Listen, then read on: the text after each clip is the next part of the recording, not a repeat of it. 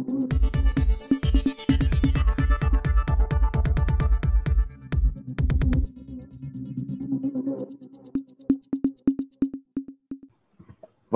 இது news focus Tamil. இன்றைய நேர்காணலில் நாம் சந்திக்க இருக்கும் சிறப்பு விருந்தினர் ஓய்வு பெற்ற ஐஏஎஸ் அதிகாரி திரு. பாலச்சந்திரன் ஐஏஎஸ் அவர்கள். வணக்கம் வணக்கம் அன்பு. வணக்கம். இங்க தமிழ்நாட்டுல வந்து அதிமுகவுக்கும் பாஜகவுக்கும் பெரிய ஒரு சண்டை சச்சரவுகள் இருந்துட்டே இருக்கு. தேர்தல் காலத்துல கூட்டணி இல்லை அப்படின்னு சொல்லிட்டு இருக்காங்க. அந்த கட்சி தலைவர் இந்த கட்சியை பத்தி இந்த கட்சி ஐக்கன்ஸை பத்தி ரொம்ப மோசமா பேசுறது அப்படிங்கறதான் பொது வழியில இருக்கு. பொது வழியில அந்த விஷயங்கள் பேசப்படக்கூடிய விஷயமா இருக்கு. இன்றைக்கு இபிஎஸ் தலைமையில இன்னைக்கு வந்து அவசர கூட்டம் நடக்கிறது நடக்க இருக்குது. சென்னையில. இந்த விஷயம் இப்படி போயிட்டு இருக்குது ஸ்டாலின் ஒரு விஷயத்தை குறிப்பிடுறாரு. என்ன சொல்றேன்னா இவங்க ரெண்டு பேருமே நல்ல நட்பா தான் இருக்காங்க. பட் வெளியில தான் அப்படி நடிச்சுக்கிறாங்க. அதுக்கு காரணம் வந்து அதிமுக ஊழலுக்கு பாஜக துணை போகக்கூடாது அப்படிங்கிறதுக்காகவும் பாஜக மதவாதத்துக்கு அதிமுக துணை போயிடக்கூடாது அப்படிங்கிறதுக்காகவும் வெளியில நடிச்சிட்டு இருக்காங்க. பட் உள்ளுக்குள்ள நட்பா தான் இருக்குங்கிறாங்க. எப்படி பாக்குறீங்க? அவர் சொல்றதான் சரி நானும் நினைக்கிறேன். ஆனா இவங்க நல்ல நட்பா இல்ல. நட்பா இருக்காங்க. அவ்வளவுதான். ரெண்டு பேரும் அப்படி ஒன்றும் நல்ல நட்பா இல்ல. அதிமுகவுக்கு எரிச்சல் இருக்கு. பாஜகவுக்கு இன்னும் கொஞ்சம் சீட்டு கொடுக்க மாட்டேங்கிறாங்கன்னு எரிச்சல் இருக்கு. ரெண்டு பேருக்குமே அந்த எரிச்சல் இருக்கு. இப்போ இன்னைக்கு இவ்வளவு பேசுறாங்க அண்ணாமலை பத்தி. கொஞ்ச நாளைக்கு முன்னாடி இதே மாதிரி தானே இபிஎஸ் பேசினாரு. பேசிட்டு டெல்லியில போய் கம்ப்ளைண்ட் பண்ணாரு. அமித்ஷா ரெண்டு பேரையும் பக்கத்தில் பக்கத்தில் உட்கார வச்சு பேசினாரு. வெளியில வந்து இவர் என்ன சொன்னார்? இபிஎஸ் எங்களுக்கு இடையில எந்த தகராறும் இல்லை அப்படின்னு சொல்லிட்டு வந்துட்டாரு. மறுபடியும் அது மாதிரி சொல்ல மாட்டாங்கன்னு என்ன உறுதி உறுதி இருக்கு? எந்த உறுதியும் கிடையாது. இன்னைக்கு நிலைமை என்னன்னா அதிமுக வந்து பிஜேபி கூட வந்து தேர்தல் உறவு வச்சிருக்கிறத அதிமுகவுடைய தொண்டர்கள் விரும்பலை. அதிமுகவுக்கு இருந்த மைனாரிட்டி வாக்குகள் அத்தனையும் முற்று முழுக்க முந்தி வந்து மைனாரிட்டி வாக்குகள் வந்து பிரிஞ்சிருந்தது.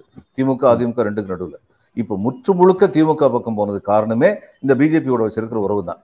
பிஜேபியுடன் உள்ள உறவை வெட்டி கொள்வதனால் அதிமுகவுக்கு தேர்தல் பலம் குறையாது. பிஜேபி காணாமல் போயிடும் தமிழ்நாட்டில்.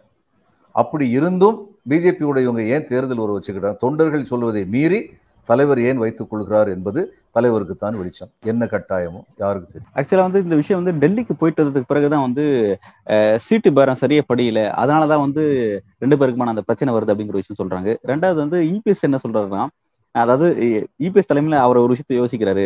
பாஜகவோட நம்ம தேர்தல் சந்திச்சோம்னா அது நம்ம சிறுபான்மை வாக்குகளும் பிறகு ஒடுக்கப்பட்ட மக்களோட வாக்குகள் நம்ம இழந்துருவோம். அதனால அவங்கள தவிர்த்துட்டு நம்ம தேர்தல் சந்திப்போம். வெற்றிக்கு பிறகு ஒன்னா சேர்ந்துப்போம் அப்படிங்கிற ஒரு விஷயத்தை நோக்கி நகராங்க ஒரு விஷயத்த சொல்றாங்க. நீங்க அதை எப்படி பாக்குறீங்க? இருக்கலாம். பிஜேபி அப்படின்னா பிஜேபியோட இவங்க டீல் அடிக்கணும். கொஞ்சம் ஒதுங்கிருங்க. எலெக்ஷனுக்கு அப்புறம் நம்ம ரெண்டு ஒரு ஃப்ரெண்ட்ஸ் ஒருத்தர் காமிச்சுக்குவோம்.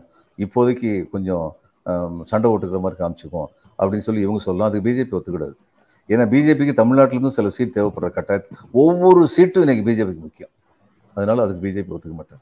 ரொம்ப ஒரு முக்கியமான விஷயம் சார் முதல்ல ஸ்டாலின் அவர்கள் அந்த திருப்பூர் கூட்டத்தில் அவர் பேசும்பொழுது என்ன விஷயத்தை குறிப்பிடுறா இந்த பெண்களுக்கான முப்பத்தி மூணு சதவீத இடஒதுக்கீடு அதை ஒட்டி வரக்கூடிய அந்த தொகுதி மறுவரையறை இதன் காரணமா தென்னிந்தியா கடுமையாக பாதிக்கப்படுறதுக்கான வாய்ப்புகள் இருக்கு அப்படின்னு சொல்லியிருந்தாரு. அன்றைக்கு அவர் அந்த அறிக்கை வெளியிடுவது வந்து இது குறித்து மக்களுக்கு பாதிப்பு எதுவும் இல்லைன்றத பிரதமர் உறுதிப்படுத்தும் சொல்லி சொன்னாரு. ஆனா பிரதமர் மௌனமா தான் இருந்தாரு. அஹ் நேற்றைக்கும் அவர் அதை பேசி பேசிட்டு இருக்கிறாரு உண்மையிலே வந்து இந்த தொகுதி மறுவரையினால தென்னிந்தியா தமிழ்நாடுல எந்த அளவுக்கு பாதிக்கப்படும்? அதோட யதார்த்த நிலை என்ன சார் அதாங்க ரெண்டு விதமான வரைமுறை இருக்கு. ஒன்று வந்து தொகுதிகளை சீரமைப்பு பண்ணுறது இப்போது ராமநாதபுரம் பார்லிமெண்ட்ரி கான்ஸ்டுவன்சியில் வந்து மதுரை இருந்து ரெண்டு அசெம்பிளி கான்ஸ்டுவன்சி இப்போ சேர்த்து வச்சாங்க. இப்போ இதில் வந்து அரசியல் லாபங்களுக்காக பண்ணப்படுறது. பல பேருக்கு தெரியாத ஒரு விஷயம். நான் டெல்லியில் இருந்தேன். டெல்லிக்கு எழுபது சீட் இருக்கு. அந்த டெல்லி யூனியன் டெரிட்டரி இதுக்கு சட்டமன்றத்துக்கு. ஜனக்புரின்னு ஒரு இடம் இருக்குன்னு வைங்க. ஜனக்புரியில் வந்து தமிழர்கள் அதிகமாக வாழ்கிறாங்க அப்படின்னா அந்த ஜனக்புரி மட்டும் ஒரு கான்ஸ்டியூன்சியாக இருந்ததுன்னா அங்கே தமிழர் ஒருத்தர் தான் எம்எல்ஏ வர முடியும். இது மாதிரி இந்த எழுபது தொகுதியில் பதினஞ்சிலிருந்து இருபது தொகுதிகள் இருபது இடங்கள் தமிழர்கள் வந்து பெரும்பான்மையாக இருக்காங்க. ஆனால் என்ன பண்ணாங்க? இந்த ஜனக்புரியை வந்து ஜனக்புரிக்கு வடக்கு பக்கத்தில் தெற்கு பக்கத்தில் கிழக்கு பக்கத்தில் மேற்கு பக்கத்தில் உள்ள கான்ஸ்டியூன்சி இருக்குல்ல ஜனக்புரியை நாலு பங்கா பிரித்து பங்கு விட்டு அங்கே பிரிச்சு எல்லாத்தையும் சேர்த்து விட்டுறது. ஓகே அப்போ ஒரு இடத்துல கூட தமிழர்கள் பெரும்பான்மையாக இருக்கணும். தமிழர் வேட்பாளர் போட முடியாதாங்க ஆமா. இப்ப ஜனக்புரி வந்து பெருசா இருந்து தமிழர்கள் அதிகமா இருக்கிற இடத்துல இருந்திருந்தா எல்லா கட்சியும் ஒரு தமிழர் தான் போட்டிருப்பாங்க. ஏன்னா தமிழர்கள் அதிகமா இருக்காங்கிறது ஓகே. அப்ப இன்னைக்கு ஏறக்குறைய பதினைந்து இருபது தொகுதிகளில் தமிழர்கள் வந்து எம்எல்ஏ ஆகிற வாய்ப்பு பறிக்கப்பட்டு விட்டது. இது திட்டமிட்டு செய்யறது தான். இந்த மாதிரி வந்து இதை பண்ண முடியும். இது இந்த ஒரு மாநிலத்துக்குள்ள நடக்கிற பாலிடிக்ஸ் இதே தப்பு. அடுத்து இன்னொரு டீலிமிட்டேஷன் என்னன்னா ஆயிரத்தி தொள்ளாயிரத்தி ஐம்பத்தி ஒண்ணுல இருந்து ஐம்பத்தொன்னு அறுபத்தொன்னு எழுபத்தொன்னு மூணு வருஷம் இந்த டீலிமிட்டேஷன் கமிஷன் வந்து ஃபார்ம் பண்ணாங்க ஒரு சட்டத்தின்படி.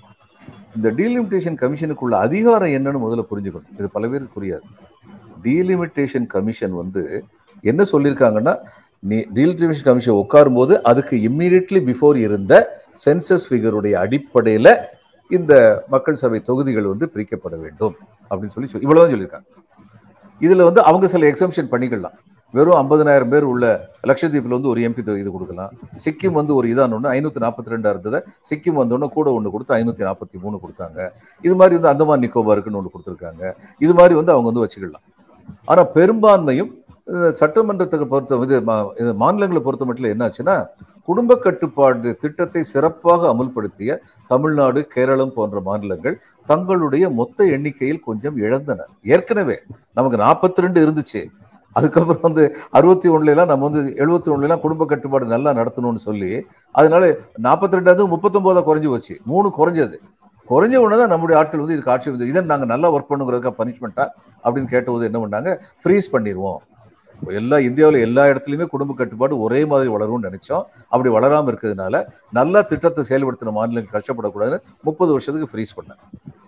ரெண்டாயிரத்தி ஒன்று வரைக்கும். அது ரெண்டாயிரத்தி நூறு ரெண்டில் நடந்த போதும் இதை வந்து ரெண்டாயிரத்தி இருபத்தாறுன்னு சொல்லிட்டு வாஜ்பாய் கவர்மெண்ட்ல வந்து அந்நியாரம் வந்து சொன்னாங்க. இப்போ இது எல்லாத்துலயுமே இன்னைக்கு வரைக்கும் என்ன இருக்கு? ரெண்டாயிரத்தி இருபத்தாறுல பண்ணாலுமே வந்து மக்கள் தொகையுடைய அடிப்படையில் தான் கான்ஸ்டுவன்சி பிரிக்கப்படும்னா இன்னைக்கு தமிழ்நாட்டில் வந்து ஆவரேஜா வந்து ஆவரேஜா பதினஞ்சு லட்சம் பேர் வாக்காளர்கள் இருக்காங்க ஒரு நாடாளுமன்ற தொகுதிக்கு. யூபியில் வந்து பதினேழரை லட்சம் இருக்காங்க. இப்போ இவங்க வந்து பதினஞ்சு லட்சமா இருக்கணும். அதுதான் ஐடியல் நம்பர்னு வைக்கிறாங்கன்னு சொல்லி வச்சா நம்ம தொகுதி ஒன்று கூட குறையாது. நம்ம ஏற்கனவே முப்பத்தொம்போது இருக்கோம். அந்த முப்பத்தொம்போது மறுபடியும் நமக்கு இருக்கும். ஆனால் பதினேழு லட்சமாக இருக்கிற ஆவரேஜ் பதினேழு லட்சமாக இருக்கிற எண்பது தொகுதியில் ஒரு தொகுதிக்கு ரெண்டு லட்சம் பேர் ஜாஸ்தியாக இருந்தாங்கன்னா எண்பது தொகுதிக்கு ரெண்டு கோடி பேர் ஜாஸ்தியாக இருக்காங்க. அந்த ரெண்டு கோடி பேரை வந்து பதினஞ்சால ஒத்து பாருங்க. பதிமூணு புது புது புது தொகுதி வரும். அப்போ எண்பதாக இருக்கிற யூபி வந்து தொண்ணூற்றி மூணாகும். முப்பத்தொம்போதாக இருக்க தமிழ்நாடு முப்பத்தொம்போதாகவே இருக்கும். அப்படின்னா இது இப்போ கொடுமை தான் நிச்சயமா? இப்போ எல்லாரும் என்ன பேசுறாங்க அரசியல்வாதிகள் வந்து எங்களுடைய தொகுதி எண்ணிக்கை குறைக்கப்படக்கூடாதுன்னு சொல்றது சரியான வாதமே கிடையாது. அதை வச்சு நாம் ஏமாற்றப்பட்டு விடக்கூடும். உங்க முப்பத்தொன்பது அப்படி வச்சிருக்கோம்னு சொல்லிட்டு அவங்களுடைய எண்பது வந்து நூத்தி பத்து அல்லது நூத்தி இருபது ஆக்குனாங்கன்னா இன்னைக்கு சதர்ன் ஸ்டேட்ஸ் அத்தனைங்க வந்து ஏறக்குறைய இருபத்தி மூணு விழுக்காடு நினைக்கிறேன் மொத்த எம்பியில் இருபத்தி மூணு விழுக்காடா இருக்குது. பத்தொன்பது அல்லது பதினெட்டு விழுக்காடா குறையிற ஆபத்து வந்து இருக்கு. அதனால என்ன கேட்கணும்னா புதுசா சட்டம் போடணும். அடுத்த டீலிமிட்டேஷன் கமிஷன் வர்றதுக்கு முன்னாடியே புதுசானா சட்ட திருத்தம் பண்ணணும். ஆர்பி ஆக்ட்லயும் கன்சர்ன் இன்னும் ரெலவெண்ட் ஆக்ட்லயும் சட்ட திருத்தம் எப்படி கொண்டு வரணும்னா the average voters in parliamentary constituency ஒரு நாடாளுமன்ற தொகுதியில் உள்ள ஆஹ், வாக்காளர்கள் மொத்த எண்ணிக்கை ஏறக்குறைய நீங்க ஒரு நம்பர் வச்சுங்க ஏழரை லட்சம் பத்து லட்சம் வச்சுங்க என்று இருக்க வேண்டும். ஆனால் அதே சமயம் எல்லா மாநிலங்களுக்கும் இன்று இருக்கிற விகிதாச்சாரம் காப்பாற்றப்பட வேண்டும். அப்படின்னு சொல்லி கொண்டு வரும் இப்படி கொண்டு வந்தால் என்னாகும்? நமக்கு வந்து பத்து லட்சம் பேருக்கு வந்து ஒரு இவர் இருந்தாருன்னா ஒரு எம்பி இருந்தாருன்னா யூபிக்கு பன்னெண்டு லட்சம் பேருக்கு ஒரு எம்பி இருப்பார். ஆனால் அவங்களுக்கு இருக்க எண்பது வந்து ஒரு நூற்றி பத்தாச்சுன்னா நமக்குள்ள பத்து இது வந்து நூற்றி இருபது ஆச்சுன்னா நமக்குள்ள நாற்பது வந்து அறுபது ஆகும். இந்த விகிதாச்சாரம் காப்பாற்றப்பட வேண்டும்ங்கிறது தான் முக்கியம். இதில் நம்முடைய அரசியல் தலைவர்கள் யாரும் வந்து பயந்துடக்கூடாது ப- இருந்துடக்கூடாது. அப்படி விகிதாச்சாரம் காப்பாற்றப்படலாம் என்ன ஆகும்? நான் சொல்கிறேன் அதாவது இன்னைக்கு வந்து பிஜேபி வந்து ரொம்ப பவர்ஃபுல்லாக இருக்காங்க நார்தன் ஸ்டேட்டில் இன்னைக்கு அப்படி இல்லை நாளைக்கு இன்னொரு அஹ், கட்சியோட பவர்ஃபுல்லாக வரலாம். இது ஒரு அரசியல் கட்சி சம்மந்தப்பட்ட பிரச்சனை இல்லை. இது வந்து ரீஜன் சம்மந்தப்பட்ட பிரச்சனை. அதாவது தெற்கு மாநிலங்களில் ஒரு எம்பி கூட வரலனா கூட ஒரு அரசியல் காட்சி வட மாநிலங்களில் வந்து செல்வாக்கு பெற்று விட்டதென்றால் அவங்க மெஜாரிட்டி ஃபார்ம் பண்ணிடலாம். ஃபார்ம் பண்ணி கவர்மெண்ட்டை ஃபார்ம் பண்ணிடலாங்கிற நிலைமை வந்ததுன்னா தெற்கு வந்து it loses all its relevance in national politics. இது வந்து ரொம்ப தப்பு. இன்னைக்கு பாருங்க ரெண்டாயிரத்தி பதினாலுல வந்து கூட்டணி தான் வச்சிருந்தாங்க பிஜேபி. ரெண்டாயிரத்தி பத்தொன்பதுல இவங்களுக்கு மெஜாரிட்டி வந்துச்சு. ஆனா அது காரணம் இங்க பத்து பன்னெண்டு எம்பி கர்நாடகால இருந்து போனாங்க. இது ரொம்ப முக்கியம். இப்போ கர்நாடகால இருந்து போற எம்பி பத்தி கவலையே இல்லைங்கிற இன்னைக்கு ரெண்டாயிரத்தி பத இருபத்தி நாலுல என்ன யோசிக்கிறாங்க? நார்த்ல வந்து முந்தி இருந்த செல்வாக்கு இல்லை. இல்ல. அதனால இந்த பக்கம் நாங்க வந்து கொஞ்சம் எம்பிக்கு வர வேண்டிய கட்டாயத்தில் இருக்கும்னு யோசிக்கிறாங்க. நார்த்துக்கு சீட்டை கூட்டிட்டா இப்ப எண்பது சீட்ல வந்து அவங்களுக்கு வந்து ஐம்பது சீட்டுங்க நிலைமை இருக்கு. நூத்தி இருபது சீட்டுன்னு சொல்லி கொண்டு வந்தா அவங்களுக்கு அங்க வந்து தொண்ணூறு அப்படிங்கிற நிலைமை வந்துருச்சுன்னா இங்க வந்ததை பத்தி வராத பத்தி கவலைப்பட வேண்டியது இல்லையா? கவலைப்பட தேவையில்லை. இது ரொம்ப முக்கியமான ஒரு கேள்வி. அதனால வந்து நம்முடைய மாநில தலைவர்கள் தென்னிந்திய மாநில தலைவர்கள் எல்லாரும் கேட்க வேண்டியது என்னன்னா எங்க மாநிலத்துடைய விகிதாச்சாரம் குறையக்கூடாது அப்படிங்கிறத தான் கேட்கணும். Number is not mattering the ratio matters அது கேட்கணும்.